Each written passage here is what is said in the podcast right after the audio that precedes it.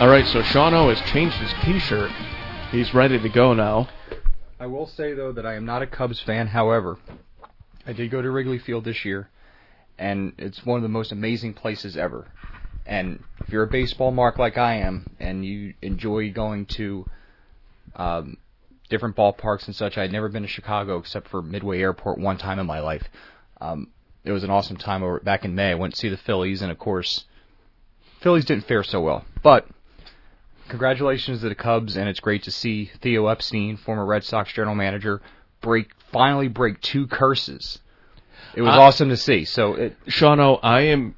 Now, I, I know that there's kind of saying that uh, Theo is the man who reverses curses.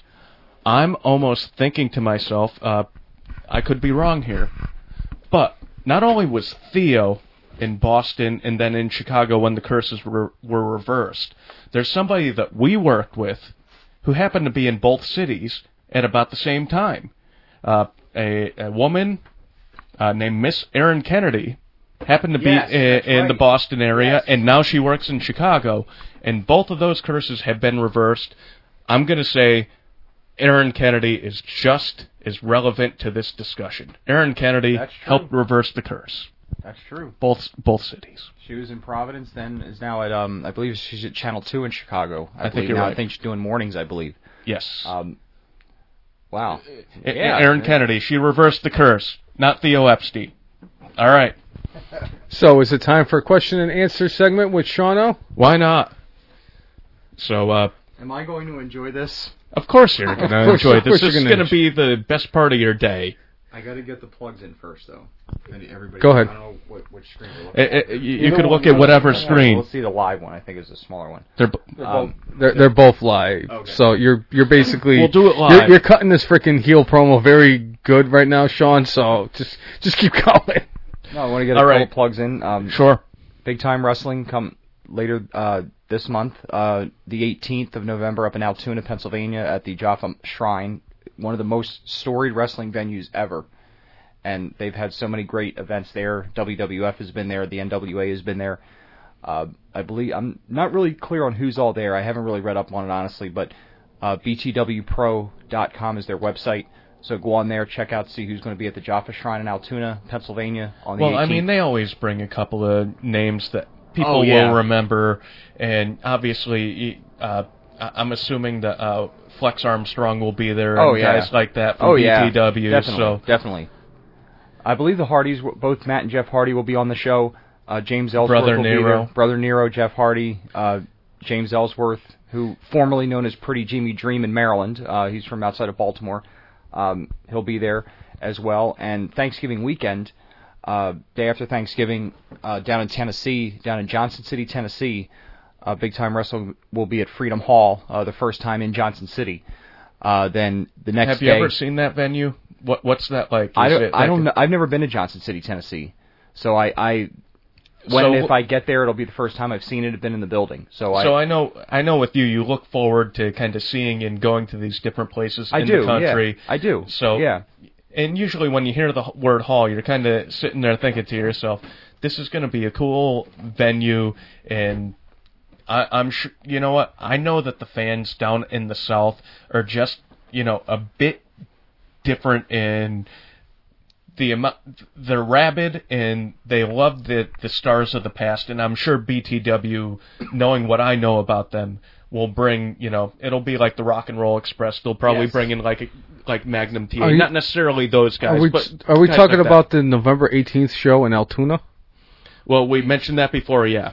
Uh, I just wanted to bring up, uh, since Sean, you know, was talking about it and everything, uh, the Hardy Boys yes. are going to be headlining the November eighteenth show in Altoona, Pennsylvania. Who are they going against? It doesn't say. Uh, obviously, uh, B T W champion Flex Armstrong that you brought up will also be been, performing there. He's been undefeated and over four years undefeated as champion. So uh, that's un- and. He's un- he's undefeated for four years as champion, so that's, you know, that's almost unheard of this day in, this day and age. I mean, we're not talking about the days of Bruno Sammartino and Hulk Hogan and Bob, that, Backlund Bob and Backlund's that. Where they've had the championships for years. But, you know, having a championship for four years on an independent level, that that's unheard of. And it, you, they have a brand new, they have a champion, new championship belt that they had made recently, uh, which debuted some weeks ago. Um, and he's he's an awesome guy. He's a great great competitor. He trains hard, but all the guys do. I mean, I'm I'm not downing any of the other ones at all because they everybody does a really great job.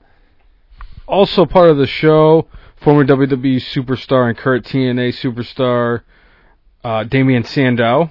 Aaron Rex. Who is known as Aaron Rex in T N A, will also be there, as well as W W E Hall of Famer Road Warrior Animal, uh, a man who's been frequenting the SmackDown show that we brought up earlier in the podcast, Mister James Ellsworth, yep, will also yep. be part of that. The former W W E superstar, a k a former squ- uh, squash guy, the Brooklyn Brawler, will also be there, as well as former W W E superstar, The Patriot. Yes. Yeah. Cool. Not a bad show. You, you know what? I I feel kind of bad for the Brawler. That dude put in a lot of years at W W E, and he kind of got kicked to the curb. I think it was like less than a year ago. The fact that the dude has to go out there and, and you know, perform, I, I'm sure he doesn't mind, but I think he probably would have still preferred to have his cushy job at the W W E. Obviously, he did a pretty damn good job because he stuck around there for thirty-plus years. But you know what? You got to do what you got to do and move forward. Exactly. And as uh, we mentioned about Altoona, then again, uh, Thanksgiving weekend on Friday, Friday after Thanksgiving, Black Friday, uh, B T W in Johnson City, Tennessee, again at the Freedom Hall. Rock and Roll Express will be there. Um, there's going to be a little Smoky Mountain Wrestling uh, action there in the sh- on that event. Jim Cornette will be there as well, and many more. And also the Midnight next day... Midnight Express or anything like I that? I don't believe so. Okay. I don't believe the Midnight Express will be there. Um, but things could change. Who knows? I mean, he, I they, mean Beautiful my, Bobby could be added at the last minute. Who knows? Um, that, rock and Rolls happened. And Midnight Express? They did that in, They did that down in Spartanburg last year, and um, that was so built up. It was supposed to be, you know, Ricky Morton and Robert Gibson against Loverboy Dennis... The original and rock, the original, or the Midnight Express. It, w- it was going to be um, Dennis Condrey and Randy Rose. Yep. And then um, that and that was so built up. And then Beautiful Bobby was going to be at ringside with Jim Cornette. And there was a thing where Randy Rose didn't wasn't there. One of them, somebody didn't show up. I forget who, which one did not show up. But uh, they brought in uh, Doctor Tom Pritchard, who is as, as they uh, I forget what they had called. Well, the he team, was part of the like new Midnight Express, something like that, uh, back in the nineties. I yeah. think. So, but it still worked. I mean, everybody loved it, and um, but that was last year. But they're going back to Spartanburg in February as well. Um, but back to Thanksgiving weekend, Johnson City, Tennessee, on the on Black Friday. The next day, Big Time Wrestling will be part of wrestle, the big Wrestlecade convention, which is going to be in Winston-Salem, North Carolina, at the Woo! at the Benton Convention Center right downtown. Uh, B T W was involved in it last year, and I was there. Uh, a huge event. And it's an all-day, it's a weekend thing. It's a whole weekend of wrestling and autographs, you name it, that is there. You, well, and you basically, you, you you name who's going to be there. You know, you name them, they're going to be there. Well, and, and that's the thing to me, like, about the independent shows. Like, you get to see and meet these guys up close, whereas right. a lot of times when you go to the W W E events, you know, you might be able to slap somebody's hand.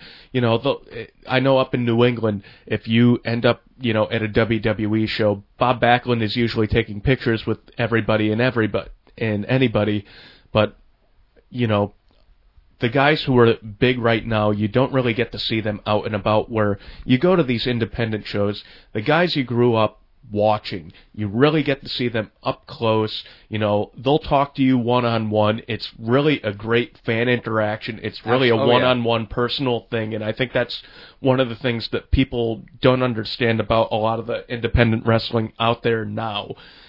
You know, you get these great people who are up and coming on the indie scene, but you also get to see, you know, the classics that you grew up with, and I like that kind of mix of stuff.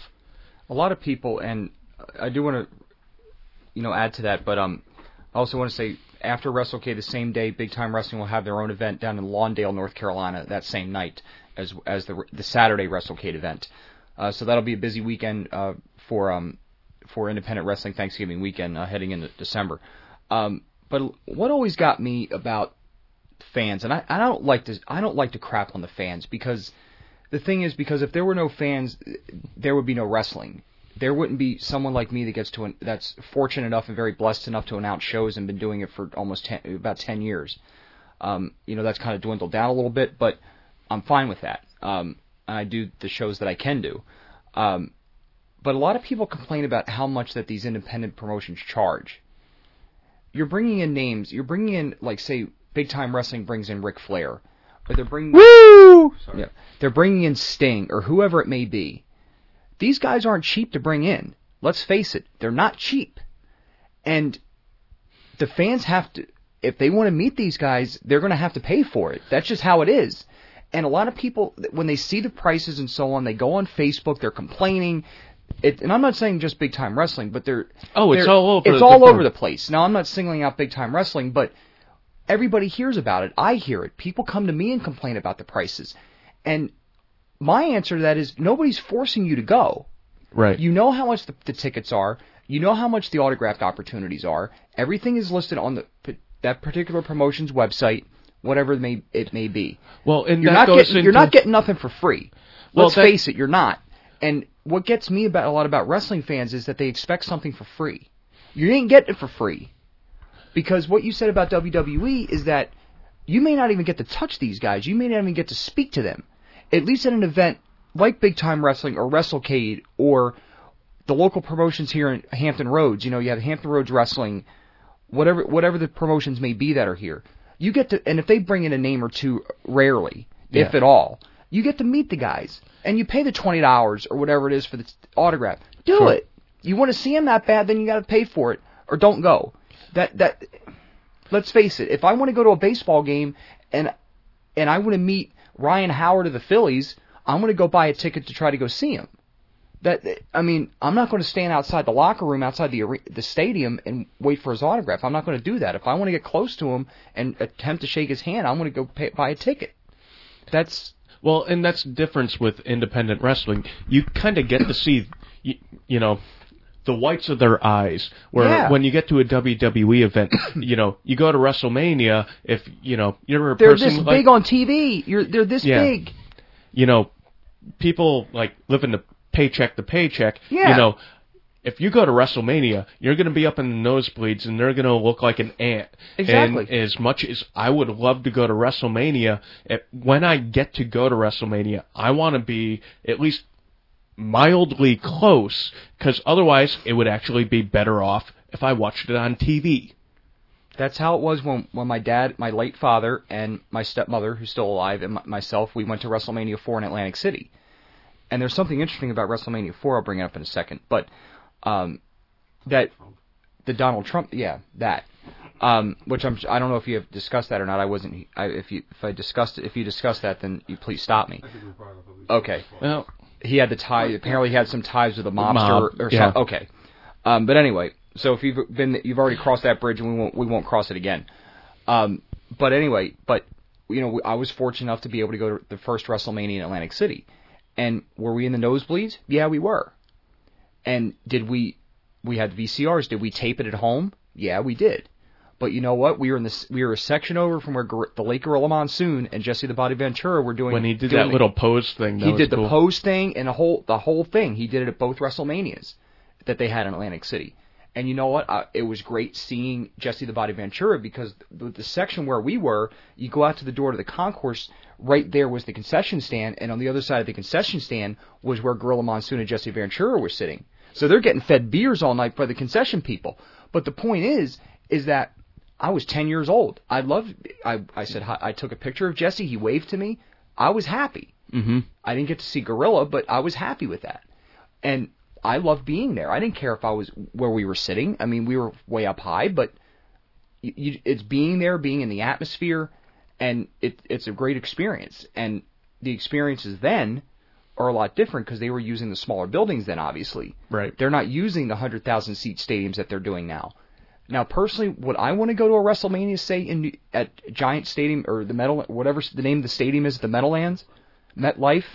Do I want to? Probably, probably not, because I want to be able to see it.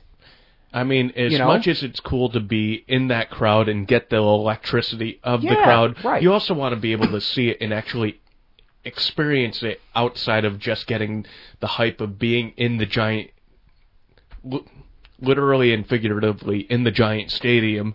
Yeah. It, but, you know, being a wrestling fan, you want to see the match and be able to, like, experience it. Like, you know, one of the things with WrestleMania matches that I think for the performers is always tough, they kind of have to oversell so the guys who would be in the nosebleeds could actually see what the hell is going on, where when yeah. you see it on T V, sometimes it looks a little bit frickin' ridiculous. It's like going, well, of course he's getting to the ropes. But they have to completely, like, oversell it and be like... Right. I, I would I would like to add on to what Sean said, because as somebody who also went to a WrestleMania, because I was at WrestleMania eleven, I fully agree. Smaller building. Smaller building, because it was, like like Sean brought up, it's not in these seventy, eighty, one hundred thousand seat arenas. It was at the Hartford Civic Center, a k a the X L Center now, as it's known wait, as. Wait, hey, that, that was where Raw was this past week. Exactly. And the Hartford Civic Center, back when it was the Hartford Civic Center, which I will always call it that. So I. Right. Just like the just like the arena in Providence, Rhode Island. Provi- Providence, Providence Civ- Civic Center. Right, not the Dunkin' Donuts Center, or whatever it may be. But anyway, Hartford Civic Center was the home of the very first wrestling challenge in nineteen eighty-six. Wasn't it also the home of the first Survivor Series? I don't think I, so. No. I think that was... It was one of the first ones. I think it was in... I think the first Survivor Series, if I'm my memory is correct, was in Richfield, Ohio. And that building is long gone. The, the, he's like a encyclopedia I when it comes to I think eighties that's where and early was. nineties wrestling. So but, I'm gonna. Anyway, to to go back to yeah, what I was yeah. talking about with the fact that I was at WrestleMania eleven, awesome experience. Like he's like you both have brought up during this about how it what it's like to go up and approach these guys.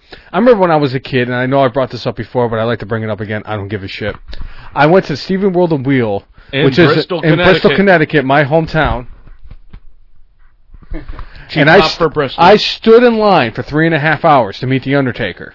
This is back when he still had Paul Bearer, when he was fighting at WrestleMania eleven, so it was about a few weeks before, you know, WrestleMania eleven. And just, like, going up to the table where he was signing autograph, and I said his name, and he looked dead at me with those freaking dead eyes. And it, I swear to God, like, every freaking inch of my body was a freaking goosebump, because I'm like, oh my God, it's the fucking Undertaker. I definitely had a mark-out moment at that point and everything. But that was... You know, even though it was a free thing to get the autograph of The Undertaker and to meet The Undertaker and everything, I still enjoyed it. Obviously, with the way it is with the independent shows, I definitely wanted to get that across. I think that's really cool. As somebody else who's also done that, when I went to a Big Time Wrestling show, when it was with Rob Van Dam, and I paid the extra money to sit in the front row, but I got to meet Rob Van Dam. I got to get my picture taken with Rob Van Dam. I got Rob Van Dam's autograph. It was absolutely worth it. I paid, far the, more interactive. The, the, the hour and a half drive and the fifty dollars I paid for the ticket was absolutely worth it to meet Rob Van Dam because of the fact that I was a wrestling mark. But and go, a Rob da- Van Dam mark. Yeah, exactly. And to go back to the WrestleMania eleven, I was eleven, twelve years old when that match happened, or that pay-per-view happened. I remember that specifically. I sat twelve rows from the ring. That was the only way I truly feel that I could have enjoyed that. If I was in, like, section three hundred at the, or the two hundreds in the freaking X L Center, like four rows from the back wall, I don't think I would have enjoyed it as much, even though I was a kid and I would have probably enjoyed a freaking moth catching on fire. But for me, that the fact that I was twelve rows from the ring made it that much more epic for me. So sure. It's like, all right, not only did I go to WrestleMania, but I was twelve rows from watching Bret Hart and Bob Backlund, or watching my, my hero as a child, Bam Bam Bigelow get his ass kicked by my actual hero, Lawrence Taylor. I got to see uh, Shawn Michaels and, and Kevin Nash. I got to see the late Jenny great... McCarthy. I got to see Jenny McCarthy and Pamela Anderson. And I got to see the late great Owen Hart perform at that WrestleMania. So for me, that was such a great moment that I could actually relive on the network and everything. But for me, it was just it was that much better because I was so close to the ringside. So I, it just it, it made it better. But that goes back to going to these independent shows, seeing the heroes you grew up with, right. And seeing the guys that are working their way, hopefully up to, you know, W W E at some point, or or at least something where they could actually have a career in the wrestling ring as opposed to, like, you know, working every weekend. That's one of the things I love about going to independent shows. I, I need to go to more of them down here. I used to go regularly up north. uh, when when I lived up north a couple of years ago. But, you know, I, I think coming up soon, we'll probably go to an independent show. We'll end up reviewing it, you know, just as something different for the podcast. Just so we could trash on the shitbaggers? There's going to be a lot of shitbaggers. They're... They down here in this part of Virginia, like even throughout the state, it's there's some, you know, at least in this corner of the state, there are some there are a couple that are that are good. I I think most of them aren't. And actually, I don't know. I don't know if I touched on the story about the promotion in North Carolina where they banned me from their Facebook group. and um, did I don't know. If I, I am I don't know shocked. If, I don't know if I talked about that or not. This was last year. If I if the stories, hey, hey, I mean, I'll probably hey, just retell it. Sean, this um, story has not been told on this podcast, so okay. It is entirely new to All our right. audience. So there's a promotion in Elizabeth City, North Carolina, called Next Evolution Wrestling, and I had been to one show of theirs about this time last year, and I found out about them randomly, and I saw them online. I was like, I'll take the ride, the hour ride down, and just check it out. The show wasn't good. Um. But I had been to a couple other shows in the area here in this part of Virginia, and it's mostly the same guys. And thinking, okay, I went to a few, a handful of shows, and most of them aren't that good. But they have do have a couple of good guys. But anyway, so I believe this was last December. I happened to be driving through Elizabeth City. I forget why I was there, but I was going through the, the main drag in the city and in the commercial area, and I saw this sign. It's one one of those big vinyl signs that you may see with a Pepsi logo that may hang like at a convenience store with like a cigarette ad or like soda ad. But they had this sign on the street with two pieces of wood sticking out of the ground holding it up, and it said Live Pro Wrestling, and it was written in Sharpie marker. And you could barely read the sign. Even so, their frickin' sign is a shitbag. Oh yeah, the sign, it was horrible. So I took a picture of it. I still have the picture somewhere. But anyway, but I'm thinking, you know what, the, the armory, the National Guard Armory that was right down the street from where the sign was on the corner, so I'm thinking, I'll go, I'm, whatever, I'll go. Yeah, spend the ten, fifteen bucks to was, get in. Yeah, I was like, I'll go and, and whatever. So I thought the show started at seven, but it started at seven thirty, so I was there way early. It was like six thirty. And I sat, I went in, paid my money, and I sat in the back row on the left side of the entrance. And they only had six, maybe seventy-five chairs set up for usually the same people that go every show. And so I'm sitting in the back row because I, I don't choose not to sit in the front. I don't want to. I don't need to. I just want to watch the event. And so the show's starting. The ring announcer comes in the ring wearing a black T-shirt with the letters N E W on them for Next Evolution Wrestling. No, like, creativity in the design. It just said N E W. He had these dirty blue jeans on, disgusting, you know, old shoes, sneakers. Was he and in the Wyatt family? He he may as well be. And he um he was wearing a Santa Claus hat. And because now, mind you, it's December. It was a, it was like a holiday themed show, Christmas themed show. They had the Christmas tree set up, you know, in the building. So I hope this guy was booed like Santa was booed in no, Philadelphia. No, the people loved it. So I, I get the point of the Santa hat because it's like a, it's Christmas, yeah. December, whatever, and a um. Sure. Um, so whatever. So he um. So anyway, so as he's talking, there's this group of like maybe six or eight guys, sh- people that come in, um. You know, after the show has already started, then this this one gentleman who was like a quote security guard or usher, and he didn't seem he seemed like he had some mental handicaps. Top flight security. Yeah, Santa was probably Mick Foley. Oh yeah, yeah. It, this it, guy. It probably was. Oh, hey, it's our buddy original Jimmy twenty-four. Jimmy, like Jimmy, we just saw your comment, man. It, it this ring announcer. Shit show, right? It was a total shit show. And so anyway, so what's up, Jimmy? So, um, so these other fans come in, and I'm again I'm sitting in the back row. This. This security guard slash usher that apparently didn't seem like he was wrapped too tight. He says, "You need to get up and move. We need these chairs." I'm looking. I'm like, "What? Like I've been here for like forty-five minutes, and you're going to make a paying fan move out of the way for a group of fans who didn't get, who did not pay to get in because they're friends of the workers." I'm like, "What are you doing?" First come, so, first serve, right? Exactly. That's what it was. So I'm not too happy about it. And so I'm kind of asking around, like a couple people running some of the, the souvenir tables over there. And then a couple women who are helping out with the promotion, they come in, and they're hearing me, and I'm not really, I'm not livid, but I'm not really pleased. And they came over, and they tried to find, they tried to find another chair for me, and they wanted to give me a front row seat. I said, I don't want a front row seat. I want to sit where I was. Like, just give me another chair, and I'm happy. So they reluctantly gave me the other chair, and they continued to run their mouths, and not thinking I was hearing them. So... So it wound up being kind of a bigger deal than it, than it needed to be. Um, because I said, look, you don't treat paying fans like that. Like, if if that happened to the promotion that I was working for, that, that wouldn't have happened. Well, and you they probably thought they were doing you a favor by putting you in the front row, and they're like, oh, no, we're doing good by him. But, I mean, obviously, you that, know, yeah. each person is a little bit different. Like, you know. I get that. Y- you yeah. know, you're... You're a dude just going to the show, and you don't want to stand out because, you know, you work for other promotions. Right. You don't want to sit there and, you know, be close to the action, be the center of attention or whatever, because right. some people might recognize you because you've really been all around up and down the East Coast.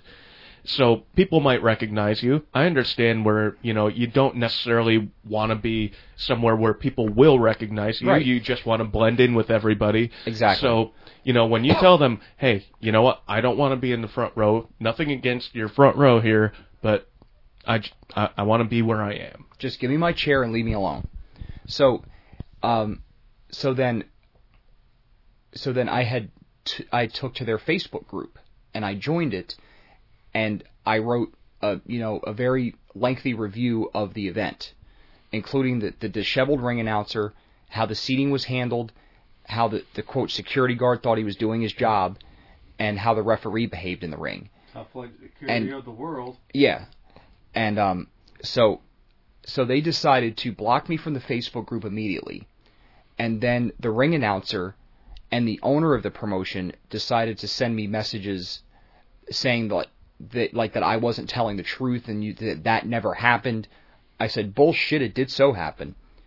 And I said, I said, I've been involved in wrestling almost ten years. I said, if any promotion that I worked for ever allowed that, then whatever, it wouldn't, it wouldn't have been allowed.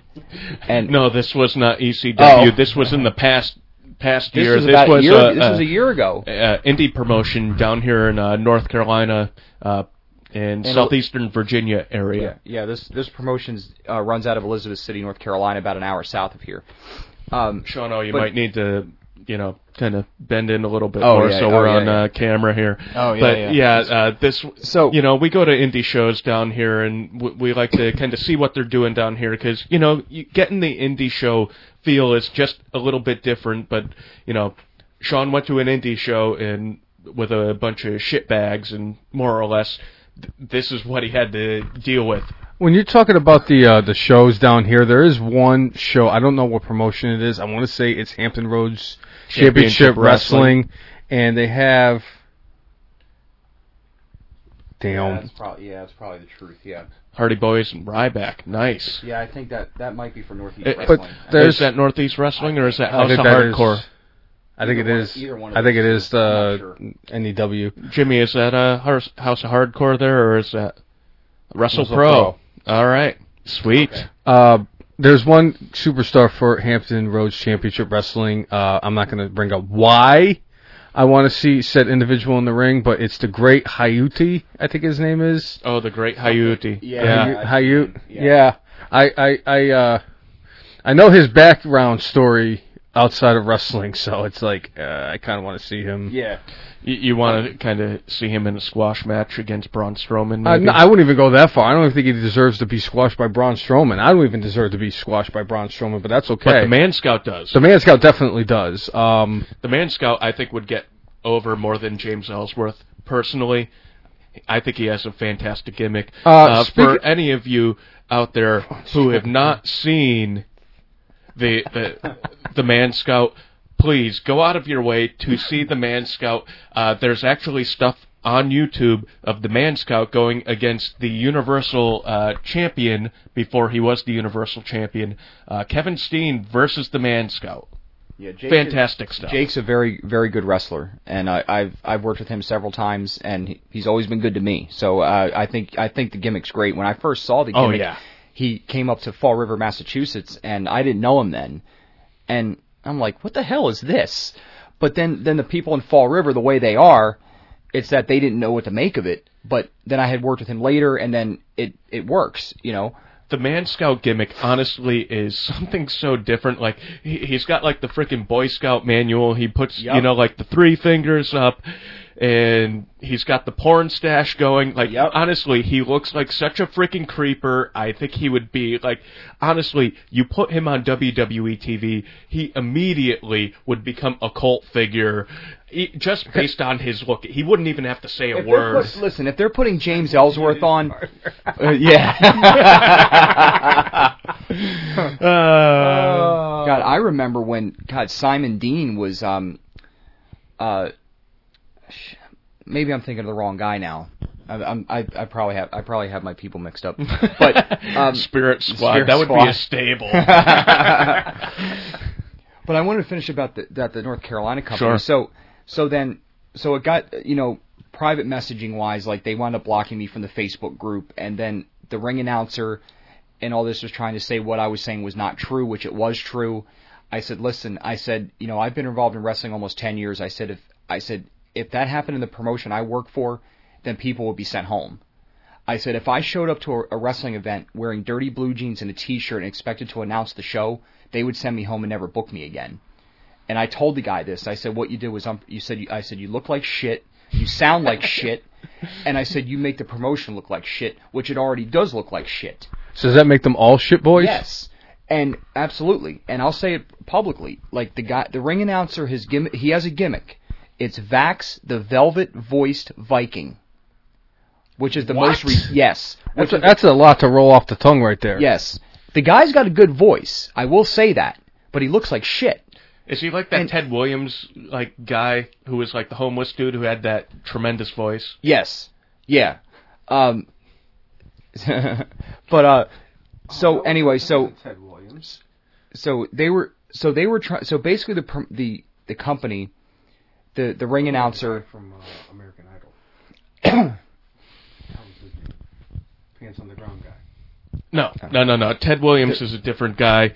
Uh, anyway, but, like, so you, you got these sorry. guys who are freaking shitbags, and they're all riled up, and they're all and, and they're all they're pissed riled off up because you fight, call them out for sucking. Yeah, and they're pissed off, and I'm like, look, fix your shit. If you want respect, fix your shit. And they were trying to figure out what promotion I work for, and I wouldn't tell them because they don't know my name, they don't know who I am, and I don't use my last name in wrestling anyway. But um. I was like, I'm not telling you. I said, what are you going to go tell them so you can go cry to them to try to get me fired? Like, try to get them, you not get booked anymore? Like, no, thank you. But the thing was, the promoter that I work for, I told him what happened, and he didn't care. Why would he care? Well, because honestly, you know what? With, with indie promotions, I think a lot of people kind of put them into the same basket, and if that indie promotion looks like shit, then they probably assume the promotion you work for exactly. is like shit. Yep. And, yep. you know, you trying to tell them, hey, fix your shit, it's not only helping them, but, you know, in the end it's helping you too. But, like, yeah.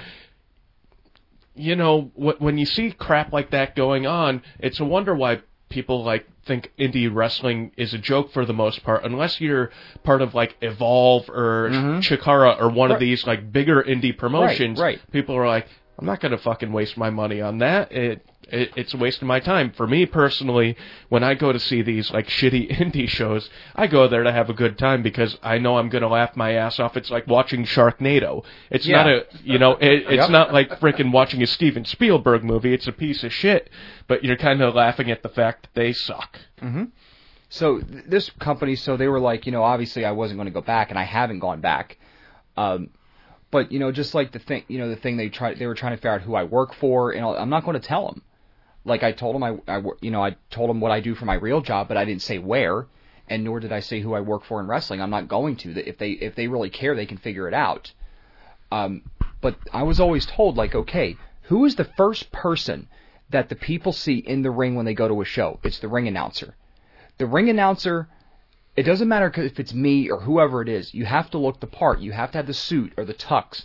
iron shirt, tie, nice shoes, shave, comb hair, whatever. You you have to look neat. And if the ring announcer looks like shit, the ring looks like shit, that means the show is going to be shit, in my mind. And I've I've discussed this with several... It's all presentation. Exactly. Yep. And I've discussed this with several people in wrestling over the years, and they agree with me. And these people I've discussed this, they they may not like me too much, but they agree with me. You know what I mean? Like, because when you're right, you're right. I mean, let's First face it. First person you see, Tony Schimmel. You know, you know Tony Schimmel is like a, a fine announcer, but he definitely... Like, as much as I, I know with you, you're not a big fan of, like, a guy like Justin Roberts, but he looked he looked the part. Yes. Like, he good-looking dude who, pretty good pipes, mm-hmm. but... but Nobody's Howard Finkel, though. Howard he Finkel, was guy- unfortunately, would not make it in today's business because he had a, a receding hairline. Oh yeah. And that sucks, because, honestly, he is the uh, greatest, to me, wrestling uh, ring announcer ever. And he's the guy that I aspire to, is somebody like Howard Finkel. And I, I, I've, I've never met Howard. I would love to. Yeah, um, I would and too. I he's would love the dude who came up with the name WrestleMania. Yeah. You, you know, uh, w- with Finkel uh, kind of going forward with that is uh, on Legends House, which, you know, the, w- the reality show W W E Network had, you know, one of the things I found interesting about Finkel is growing up, he talked about how he was the nerd. He was the guy that nobody liked. Mm-hmm. And he ended up, in his field, becoming a legend. Yeah. Nobody, you know, you, you talk about Muhammad Ali being the greatest. You're talking about greatest ring announcer ever. Howard Finkel is it. He is. And yep. You know what? If you're talking about professional wrestling, I mean, Michael Buffer could definitely give him a run for his money. But, I mean, Buffer, you know, kind of got his thing from boxing. Yeah. For his shtick. He was never, like, a full-time wrestling ring announcer. Right. Howard Finkel, that's his career, where, you know, Michael Buffer, you know, he's got his shtick, and he made all his money more or less off boxing, and he would do, you know, shots for W W E, shots for W C W. Not uh, a full-time thing, but to me, Finkel is the man. Ah. Didn't Lillian leave to do, uh, like, I think she had, like, some family issues or something? Uh, Lillian's dad is dealing with uh, cancer, yeah, and I think that's yeah. uh, why she left. If her father uh, passes away, which, I mean, obviously we hope that that doesn't happen, but, like, with Lillian... You know what? You could tell she loves the business, yeah. And she's been in it for a long time. I would love to see Lillian back, but I only want to see her back if she's, you know, ready to do it full time, and you know she's, you know, not having to deal with all the family stuff that right. she has to deal with at this moment. So I hope Lillian. I, I wouldn't mind seeing Lillian stumble down the rampway a few more times, Jimmy. Uh, but. You know, ho- hopefully in due time. Sean does hurt her. Uh, question for you, Sean. Yeah. Uh, since we brought up Man Scout Manning, um, who's a better gimmick, Man Scout Manning or Jacques Rougeau when he was the Mountie? That's a good question. Um, I enjoyed I enjoyed the Mountie. I thought it was great. The Royal Canadian Mounted Police didn't like it, but.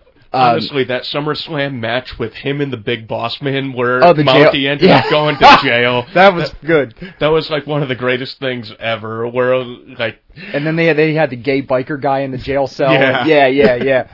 That was the greatest, though. But it's like, how much money did the W W F at the time have to spend to get those correctional officers to do that? Like, going through all the, the channels with the city and all this and that and... Because, I mean, that's that's all political. I mean, you're yeah. going through a, a city agency. It's like, but it worked. And yeah. they, they all the, the correctional officers, and they drove the van. They did the whole deal. And they went to a real jail, and they it worked.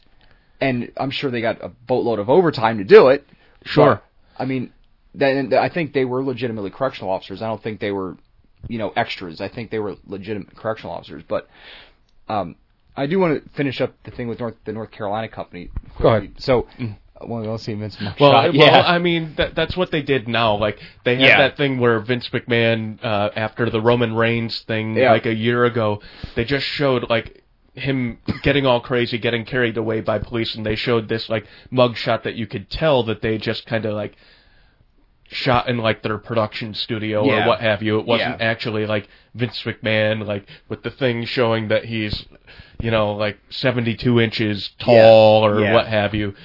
You know, stuff like that. Going like the extra yard, I think, you know, helps, you know, build credibility a little bit and just brings the story just a notch higher. And I don't I don't know if they'll ever get completely back to that, because back in, back in the day, you know, these were the superheroes. These were kind of the fun little stories that we had, where now it's a little more serious and everything's a little more fast-paced, so you, you can't build up a storyline like you did with the Boss Man and what you, what you did with the Mountie, where that that was a few months. That was not... A pumpkin match. Hey, that pumpkin match on Monday was outstanding. My mark-out moment of the week was getting that D D T. Oh, shit, I just realized. You forgot your mark-out moment. I forgot to do my mark-out moment of the week. We're only like three hours into the podcast. So. Really? It only feels like we're doing it for seven and a half, but who? I mean, who's keeping track? What uh, was your mark-out moment? Oh, yeah, my mark-out moment. Yeah. Um, my mark-out moment of the week was the fact that we saw Sasha Banks' ass at, at Hell in a Cell. Yeah, you know why? Because I gotta live the goddamn gimmick. Yeah, you only missed a couple hours of us uh, kind of rambling on and off and what have you. But the sad part is I don't even remember anything we talked about in the first two hours of the podcast. Yeah, hey, I, I remember. I remember one thing specifically that I did want to bring up again, and it was definitely this something. Is why? Why are you gonna? That was the hottest Hell in a Cell match ever. Hey. It, it was the hottest Hell in the Cell match ever. And because of the fact that we were just bringing up the first two hours, I think this is a perfect segue. It was a question that I thought about when I was thinking of the question and answer segment I wanted to do with Sean O. Sure. Coco Beware is a Hall of Famer. Go. Yes. Really? I think so. I think he's the bottom of the bar there. Really? You have guys like Ravishing Rick Rude who are still True. not in yes. the yes. Hall of Fame. Yes. Who should be in the Hall of Fame before Coco Beware? Ravishing Rick I Rude agree. should I be there. I agree. Uh, there, there are a bunch of guys Owen, like that. Owen, definitely Owen. One Man Gang. Yes. Uh, who actually, King Kong Bundy. Bundy. And speaking of the gang, like he he lost all his possessions. They had what, there was the flooding in Louisiana some months ago. Oh yeah, yeah, and yeah. And he lost everything. He was a victim of all that mess down there in Louisiana, where the flooding was like I, it was I crazy. heard like beyond Katrina levels. Yes, it was, and even because people there that, that survived Katrina and that are still there, they they said this was worse than Hurricane Katrina. And One Man Gang, unfortunately, was one of those victims. But you got guys like Gang who, yeah. to this point, have been shut out of the Hall of Fame, and to me, like. When Coco Beware got in, you know, the rumor going around was Coco Beware was in that year's version of, like, W W E's game, so they yeah. put him in to kind of, you know, be another kind of minor level of promotion to W W E. I think it was, like, two K twelve or whatever. Coco Beware, to me, does not deserve to be in the damn Hall of Fame. He never won a title. Uh, he never had a real high-profile match as far as, like, WrestleMania goes. I mean, I think his highest-profile match in WrestleMania was probably him against Butch Reed in WrestleMania three, yes. which was kind of yeah. like, you know, the middle of the show. Uh, you know, I, I was they talking did the early with Santana, where Santana came out and ripped Slick's clothes off right. at the end. Yeah, they yeah. But with, with that, like, uh, I mean, honestly, the biggest thing for me with Coco Beware, he main evented the first house show I went to. It was mm-hmm. him against One Man Gang. Uh, One Man Gang had him beat like twenty times over and kept on pulling him up at the two count. And yeah, yeah. Coco Beware ended up getting over because uh, One Man Gang went for the uh, seven forty-seven splash off the second rope and missed, and Coco Beware jumped on him and pinned him, and crowd went home happy and all that stuff. But, like, there To me, there are more deserving guys out there than Coco. I I, I I I just I don't think his career warranted a Hall of Fame induction. I think I I, but, I, I mean, agree that, with you that, about Rick, Rick Rude and Kurt. You know, Kurt Hennig.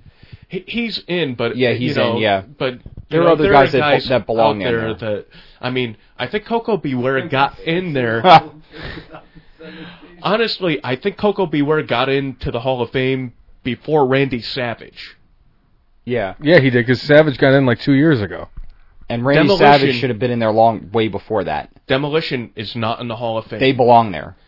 Uh, I, and I've worked with both with Bill and, and Barry, and they're great guys. Like they, they've always been good to me. I was a huge mark for them, and I told them that, and they were like, "Really?" I'm like, "Yeah, I ain't gonna lie." And longest running world heavyweight tag team champions in yeah. W W E history, and how are they not in the Hall of Fame? Exactly. That that that has always been my thing against Coco Beware. Why put that dude in when there are other more deserving people? Benoit's never going to happen. He uh, doesn't belong there because he's a murdering asshole and doesn't belong in there. I'm sorry. Because w- I want to say this right now. Sure. And I've had so many differing opinions of, over this over the years. Now, Chris Benoit, awesome wrestler. Not going to lie. The wrestler Not deserves gonna lie. to be in the Hall of Fame, but the what wrestler, he did disqualifies him. That's exactly right. Eddie Eddie Guerrero, absolutely. I, that was just another comment there. I agree with that. He belongs. Benoit, first ballot. He is. He is a first ballot. Um, he belongs there. Benoit, after what happened and what he did to his wife and his kid, doesn't belong there. To and me, I agree with W W E erasing everything about him. I agree with that. And you, you can ask a lot of wrestlers that, that, of course, New Jack will, and he's been very outspoken about that over the years. The Iron Sheik, of course, has been. The Iron Sheik lived right down the road from Chris Benoit.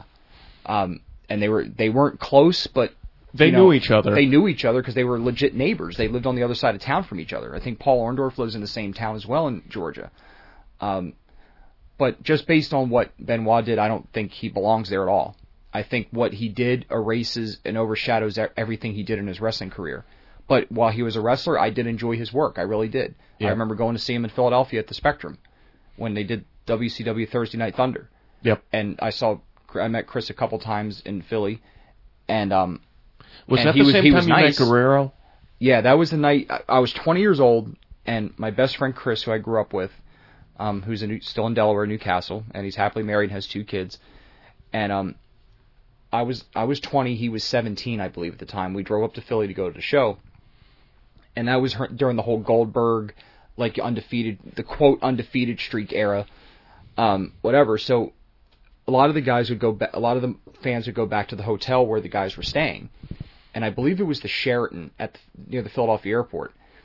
And I wound up sneaking in the bar in the hotel because they had, you know, a bunch of fans were in the lobby and they had some security, you know, hotel security guards there guarding the door to the bar from the inside of the hotel, but they had an outside entrance, so I snuck in. Sure.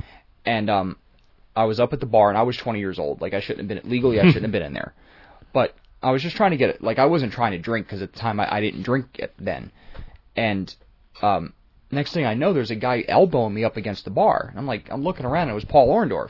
And he wasn't even on the show. He was just there. I turned around, I was like, Mister Orndorff. He's like, hey, how you doing, kid? Whatever. I think he was uh, the, the coach for the power plant at the time. I think he was.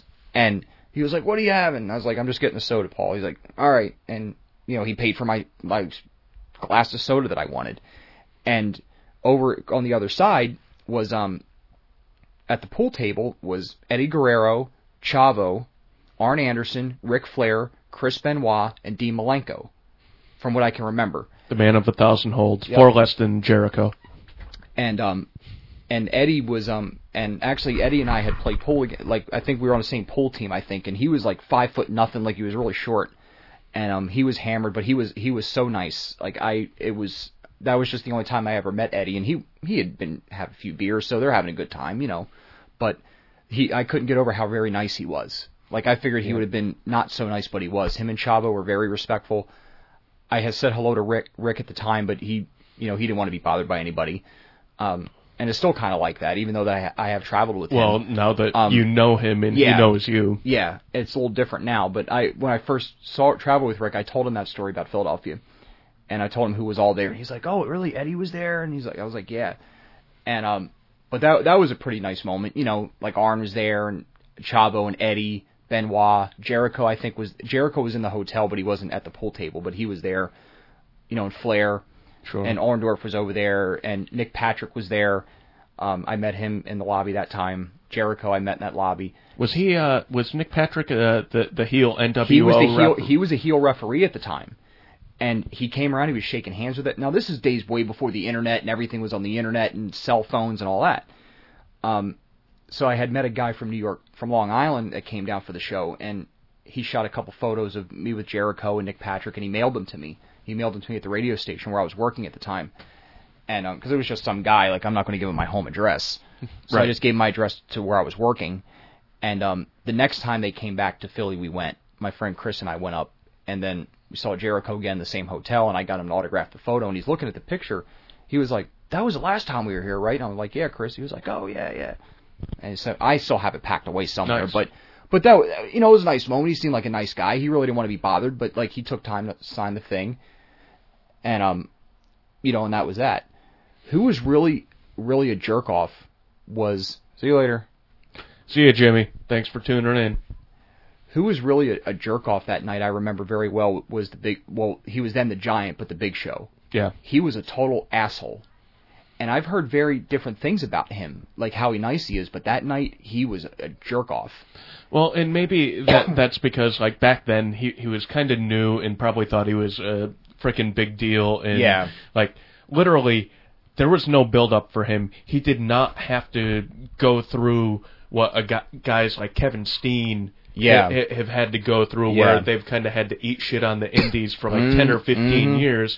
Big Show was in the main event his like very first time on television, so he was like, "I'm awesome." Yeah, I'm awesome. So he he probably had a, that air about him. I bet if you ran into him today, I bet he'd be at least a little bit more like. A little humble, more humble. Yeah. yeah, yeah. I actually wanted to chime in a little bit on that. Uh, Back when I was in Connecticut, I had a good friend of mine that I worked with for many years at FedEx. Um, he told me a story about how he was traveling, and as he was coming back from wherever trip he was coming from, either Arizona, Miami, wherever, he was flying into Bradley. And as he was flying in, the W W E happened to be, you know, leaving Bradley because they just did like either a house show or a Raw or SmackDown or whatever it was. And he saw the Big Show, and he approached the Big Show because he's that, just the type of guy, yeah, you know, I want to, like, hey, you know, you're awesome. I just want to tell you, a fan of yours and everything. Said that the Big Show couldn't have been nicer. He said he was very nice, you know, very humble. You know, he, he was laughing at some of the things he was saying. Yeah, he was very approachable, and he even got his picture taken with him. And the guy I knew, six foot three, six foot four guy, you know, almost three hundred pounds, and the Big Show's freaking hand was on his shoulder, and I was like, dear God, I'm like, that thing's like half of your freaking chest, and it was just, it was kind of cool, but he said that the Big Show couldn't have been nicer, so, I mean, it could have just been like a bad, you know, it was just a bad time you met him. Bad day, or, or whatever. Or again, yeah. early in his career, and thought his britches were bigger than he thought they were. That could be, and, and that's definitely a fair assumption, um, but that was just my one experience with him.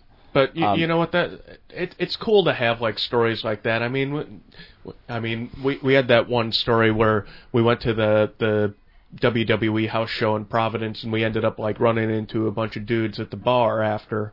It was at we went. It was at Mur- Murphy's, I think it was, right? Well, no. We ended up running into them at the uh, the little seafood place on the corner there. I think. No, no, no, no, no, no, no. The big hotel. What's the Biltmore? Biltmore. Yes, that's they, right. They were uh, in the bar, yeah. and we ran in like Jericho and Ziggler and uh, Titus O'Neil. Was, Titus O'Neil. Yeah, he was spoke there. To us. And, yeah, he talked to us. But you know, stuff like that's really cool. But you know, again, bringing this back to indie promotions, you know. When you're going W W E, you have to s- seek these guys out and find them in these places or accidentally stumble into them, whereas you go to the indie shows, you end up, you know, you're that close to them, you can see the whites of their eyes, it's freaking awesome, and that's what I love about indie shows, and that's why I continue to go to them, and that's why I look forward to seeing more of these guys I grew up with, you know, at these shows. I you know, just to tell them how much they meant to me growing up.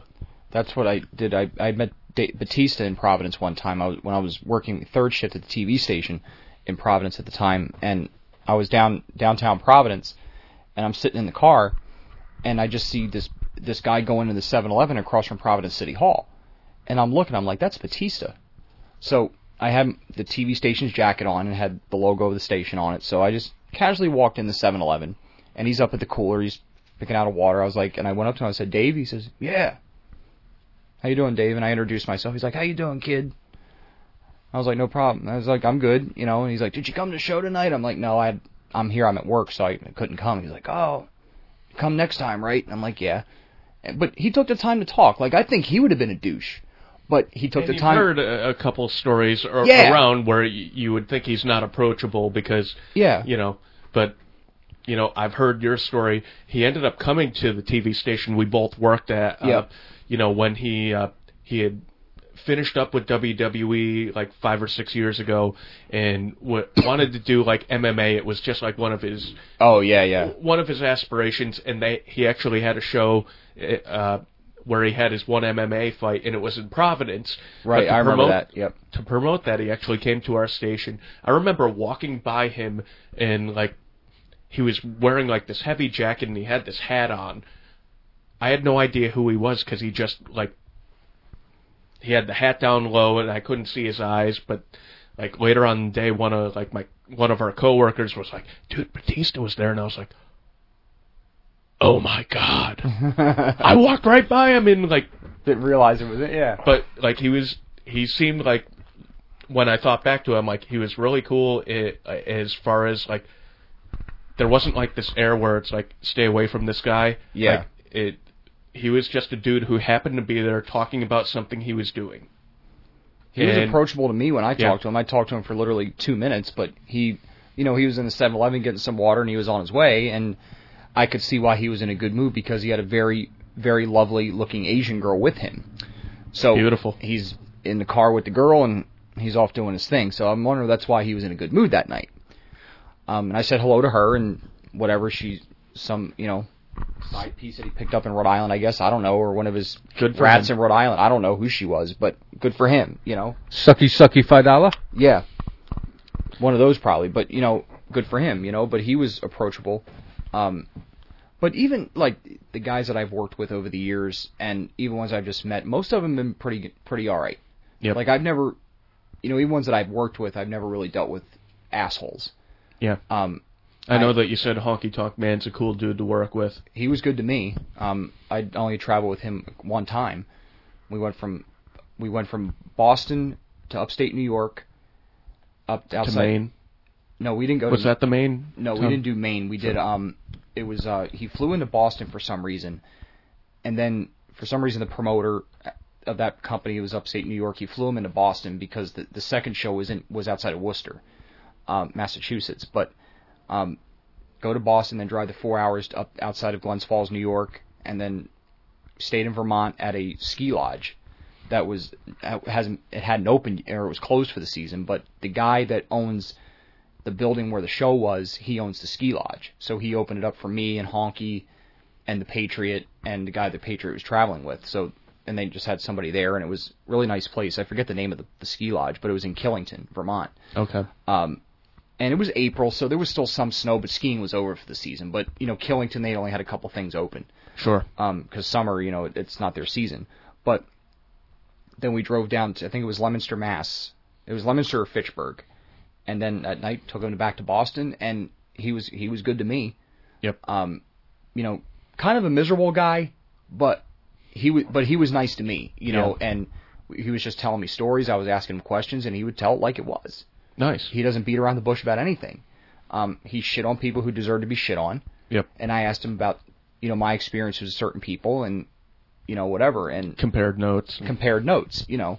Um, But just going, I remember doing that drive through Vermont, like because we were up in Killington and driving to, and the only way to get to Leominster was to do this long back road all the way down through Vermont, and it was a beautiful yeah. drive.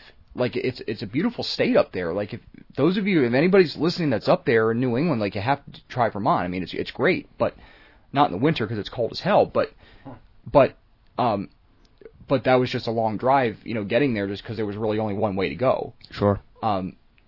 But, um, yeah, he's fine. I mean, Flair's been good to me. Um, I mean, I was with Cody Rhodes here a few weeks ago, and he he was fine. Yep. Um, which I was surpri- very surprised. Mm-hmm. Um, but he was very respectful, and I made sure he got needed to get to his, wherever he needed to go or whatever. Um, so that I mean, that was just a, a recent um experience, you know, with a sure. I guess with a name, I guess. Yeah. But he he did make sure that he. Uh, you know, wanted to tell me that he was not fired. that he left. But and apparently he doesn't get along with, with Dustin very well. Like there's some, I'm not really there's sure the some whole thing. Riff. There's some riff there that he doesn't really get along with his brother. But he said like he loves his brother, but they really don't get along. Yep. Um, but I even told him, I said I even thought the Stardust thing was great because I just because I liked it because it was different. Like I thought Goldust was different, and I still like it because it's different. Yeah. Um, you know, I, I, that's just me, but I mean, some people didn't like it. I don't know if he, Cody liked doing it. I, I don't know, but I think I think he did mention that he didn't. But I thought it was okay. Um, yeah. Fans uh, liked it. The fan, I told him, I said, dude, it was over. Like the people liked it. Well, and the thing with uh, Stardust, I think like. The fans liked it, but you could tell it, it, it seemed like he was losing the love for the Stardust yeah. character, and I think the fans kind of sensed it. And I think after his father passed away, I think that would have been a great time for him to become Cody again. Yeah. I think that's kind of what he wanted to do in W W E, kind of yeah, and they yeah. put the stop to that, and I think that's part of what fed into him wanting to leave and eventually, you know, according to what I've read, asking for a release in, you know, it kind of being a mutu- mutual parting of ways. I think they wanted to keep him around, but he was like, you know, uh, no, I'm done. And, and he, I think he lives in Texas, I believe. I think he's in Dallas, somewhere in the Dallas area, I believe. Um, so he's, so he's around too. He's doing a lot of indie shows. I think he's going to be up in New England. I think, I think Waterbury, I think, okay. I think coming up, I'm not sure when, uh, Waterbury, Connecticut, uh, for Mike O'Brien's company. But, um, So, yeah, so that's all. So you've all. worked with a lot of people, and, yeah. and they've been, you know, all pretty much cool. That n- Not a lot of jackasses out no, there. No, not at all. But what what else was the Q and A here that you were, you were talking do, do about? Do you have uh, a, any other questions, or do you want to wrap this up? I mean, uh, we're, we're working at about... We're out of our voices here. We're, we're about here? to hit the three-hour mark. Oh, I boy. think uh, the question and answer, maybe one more? All right, yeah. We I mean, do fuck it, it. Why not? I mean, one. at this at this point, I, I, honestly, I think I'm going to split this podcast in half. Yeah, that sounds like a, a fantastic idea. I think that is a great idea, Cousin Jay. So yeah, like a week off, a week or two off, maybe. Yeah, yeah. yeah. Recharge our batteries after yeah. this. Uh, Sean, in your opinion, the greatest wrestler of all time? I'm not, oh, I don't know. I. No, I, don't when you... I don't know. I don't. I really don't know if I can fairly answer that question because I liked so many. I I want to be honest with you. I don't really follow wrestling anymore. I really don't, and I haven't for a long time. Um, like I come over here, you guys have it on, or I'll look online to see what's happening. I kind of keep read online just to keep up with what's going on. But I couldn't tell you who Braun Strowman is. I know I sound it sounds silly, but I couldn't tell you who he was. Sure. I couldn't tell you who any of the N X T guys are, except for, ex- with the exception of the ones that I have I mean, worked you would, with. I, I'm sure you would know, like, Samoa Joe. Right, yeah. Bobby Roode. Uh, Bobby Roode, you know. Guys like that. Guys yeah. who, who actually already have a reputation. A guy like right. Eric Young. Who, Eric Young, or, you know, yeah. of course, Kevin Owens, Kev, formerly Kevin Steen, or Roderick yeah. Strong, or Austin Aries, or A J Styles. Like, I know who those, you know guys, those guys are. are. But, like, um, the people who are homegrown N X T guys. I, I wouldn't know who they are if I tripped over them. Um... Kind of like me with Hacksaw Jim Duggan when I thought he was yeah. a janitor at yeah. the B T W wrestling. Exactly. Um, but but that, that, I wish I could answer that question. I, I mean, mean do you, somebody just said that. Somebody just said H B K. I he saw. said, "I can agree with that. I can agree he's one of them. I no, don't say I if mean, he's the greatest, but I, I was a, I was a Shawn Michaels mark back when he was the Midnight when they were the, the oh Midnight it's a girl. Rockers. I'm sorry, a girl. I'm sorry. Hey. I had just caught the end of the the. Um, what had just shown up on the screen, so I, I couldn't really see the name. But, I mean, I, I remember, I apologize. Um, but I, I, I, I mean, I liked Marty, Shawn Michaels, when he was at Marty Jannetty, they were the Midnight Rockers in the A W A. Yeah. A very young Shawn Michaels and a very young Marty Jannetty, but... Now, what what yeah. is kind of your gauge uh, as far as greatest wrestler? Is this in-ring? Is this promo ability? Is this, you know, all promo of that ability, stuff? Promo ability in wrestling, definitely Macho Man.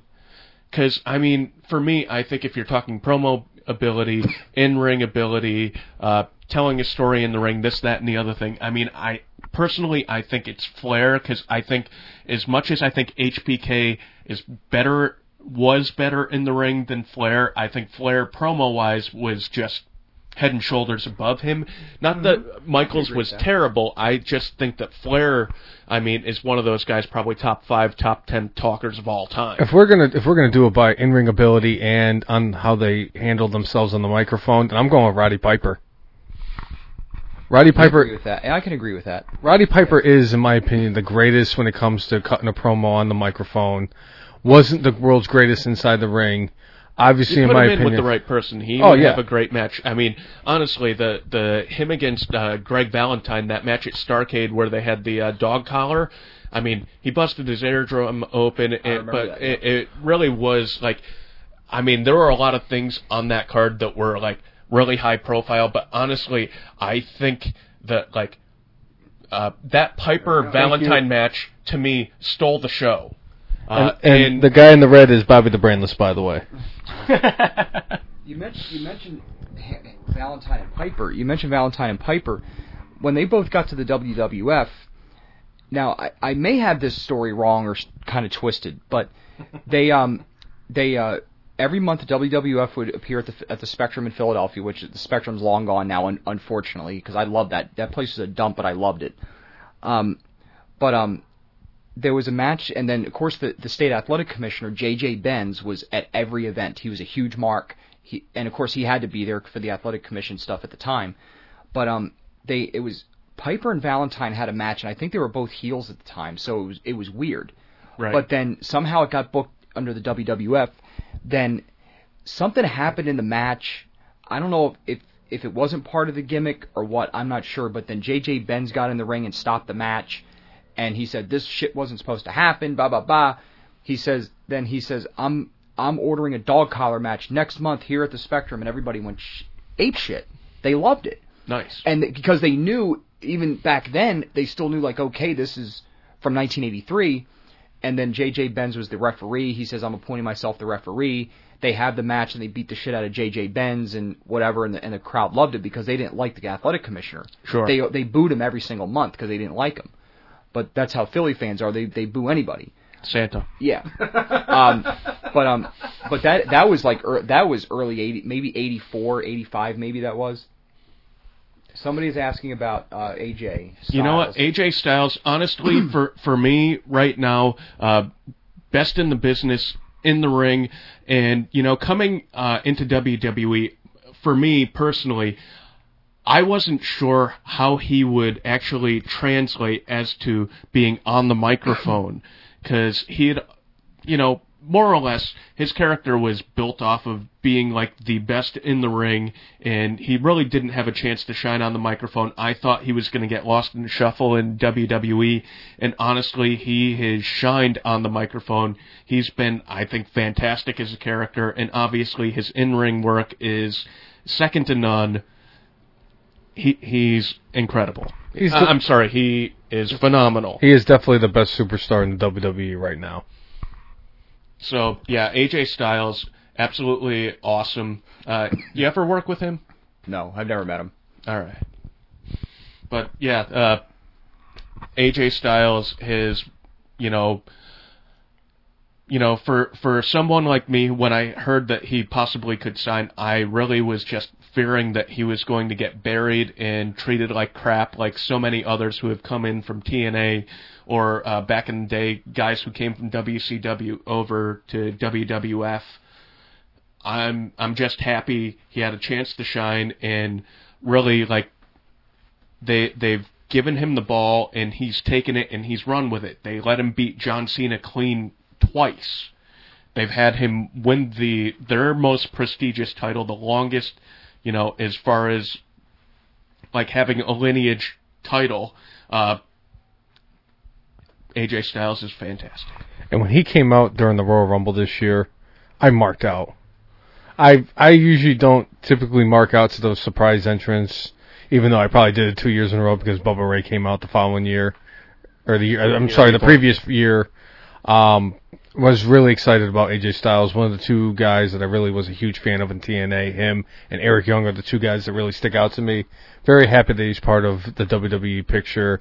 Very, extremely well-deserved of being the guy who is the number one champion on either show, so I'm happy, and I'm glad that he's doing what he's doing. So uh, af- after this uh, three-plus hour-long version of the F and Marks podcast, Jesus I think Christ. we got, we got to wrap this up because, uh, like I said, we we, we kind of have to. Uh, I think we're going to cut this episode in half. We're going to do the pre-Shawn O stuff, and then we're going to do the post-Shawn O stuff, and kind of post it. Uh, hey, wait a minute. on our on our page. Uh, I don't think we've forgotten everything. I think we're ready to, uh, uh, you know, fin- finish up, right? Undertaker is coming back in a couple weeks. We kind of talk, uh, talked about that briefly earlier. Honestly, I think what's going to happen uh, with the uh, Undertaker uh, coming up is I think Undertaker and Kane are going to uh, come back together, and it's going to be Undertaker and Kane uh, versus the Wyatt family. Is she watching? And no. I, I, I think the Wyatt family uh, is going to be with Randy Orton, and it's going to lead to something with Taker, I think, and Orton down the line. I, I think that's what's going to happen with Taker. I agree. And on that note, I would like to bring up one more thing that I almost we haven't forgot. Forgotten anything. We haven't forgotten Obviously, anything. we haven't because we brought up everything during this conversation. But as usual, just remember, for sixteen weeks, we've been bringing up the same thing. Over and over and over and over and over and over and over again. And we put it over because it's the greatest streak to happen in the last two years. I'm going to put you on, on point right here. I doubt you're going to get it, but you know what? I'm going to do it anyway. Do you know what happened that has lasted for six hundred fifty days and counting that we bring up every single week? You lost me on that. Something happened. Something that happened six hundred fifty days ago. I swear to God. Everybody is calling you. You are. I, I, you I, are must, an be, I must be person, a celebrity right now. I guess so. six hundred fifty days ago was the two thousand fifteen Royal Rumble. Yep. And there was one in one superstar in particular that was supposed to enter that Royal Rumble and never did. So, but never got eliminated. But never got eliminated, oh, so he's uh, still active. Uh, Curtis Axel? Boom. That's Curtis right. Axel. Yes. yes. six hundred fifty days ago, entered the Royal Rumble. The two thousand fifteen Royal Rumble. And Curtis Axel today is still in the two thousand fifteen Royal, Royal Rumble. Rumble. And should headline WrestleMania this year. Because anybody who ends up in the Royal Rumble for that long, damn it, they deserve it. They've wasted that guy. I really think so. I I, I think I, with I the... I really ex- think so. They've wasted that guy. They've wasted that guy. I'm sorry. Like, right. I, I was a big Kurt Hennig mark, Mister Perfect mark. And I'm not saying that just because it's his kid. But I think that he he should have had more of a push, I think. I think part of the problem with him is when he came in, you know, he came in and was, they didn't give him a lot of mic time. You yeah, know, they put yeah. him with uh, Paul Heyman, which was good. Have him with a guy who's good on the stick, but, you know, it didn't help build his character. And, you know, now when they have him kind of do these funny gimmicks, you're like going, all right, this is fun little character stuff. They didn't give him enough. Yeah. Now that he has enough, and I think he's actually doing a really good job with it, it sucks that he's kind of relegated to comedy stuff. Yeah. But yeah. he's much more talented than that. I mean, they used Curtis Axel to not only prepare The Rock for coming back at WrestleMania against Cena, but they used Curtis Axel to get Brock Lesnar used to getting back into the ring again. Right. So if you have that much faith in him and the guys that he was helping prepare love him and love that he prepared them. They I mean, that's his role with the company, I guess. That's his role, and he's an advancement talent. Yeah, he, that's his role in the company. I guess it's just like the bench warmer on a basketball team. Like they, they, they don't start, but they can put him in and make that one great play to win the game. I guess that's yeah. You know, I guess that's just his role. You know. So, six hundred fifty days later, Curtis Axel, and six hundred fifty hours later. Yeah. Our podcast is coming to an end. And on that note, thanks for tuning in. I, I'm sorry that it was as long as it was. As always, I'm I am not going to apologize for having it be as long as it was. I think a lot of people enjoyed this. Jimmy joining in, uh, the girl who Sean thought was a guy joining in, and a bunch of other people joining in. I think we're going to have pretty good numbers here. I think a lot of people enjoyed it. I think us going as long as we did, uh, I think brought in, you know, a few people that probably had not seen us before. So thanks for joining in, and uh, we will see you next time. We're we're sorry, nineteen seventy-one N H C. Uh, we're we're wrapping up right now. Uh, Wrap it up, B. Uh, we're going to post this podcast uh, probably tomorrow, or at least part of this podcast tomorrow. So definitely listen in to uh, what we recorded today, and catch you later. Um, as always, I'm Bobby the Brainless. And I'm Ja Rule. Sean O. Big Time Wrestling, November eighteenth, Altoona, Pennsylvania. Black Friday, Johnson City, Tennessee. And the night after that, Lawndale, North Carolina, b t w pro dot com.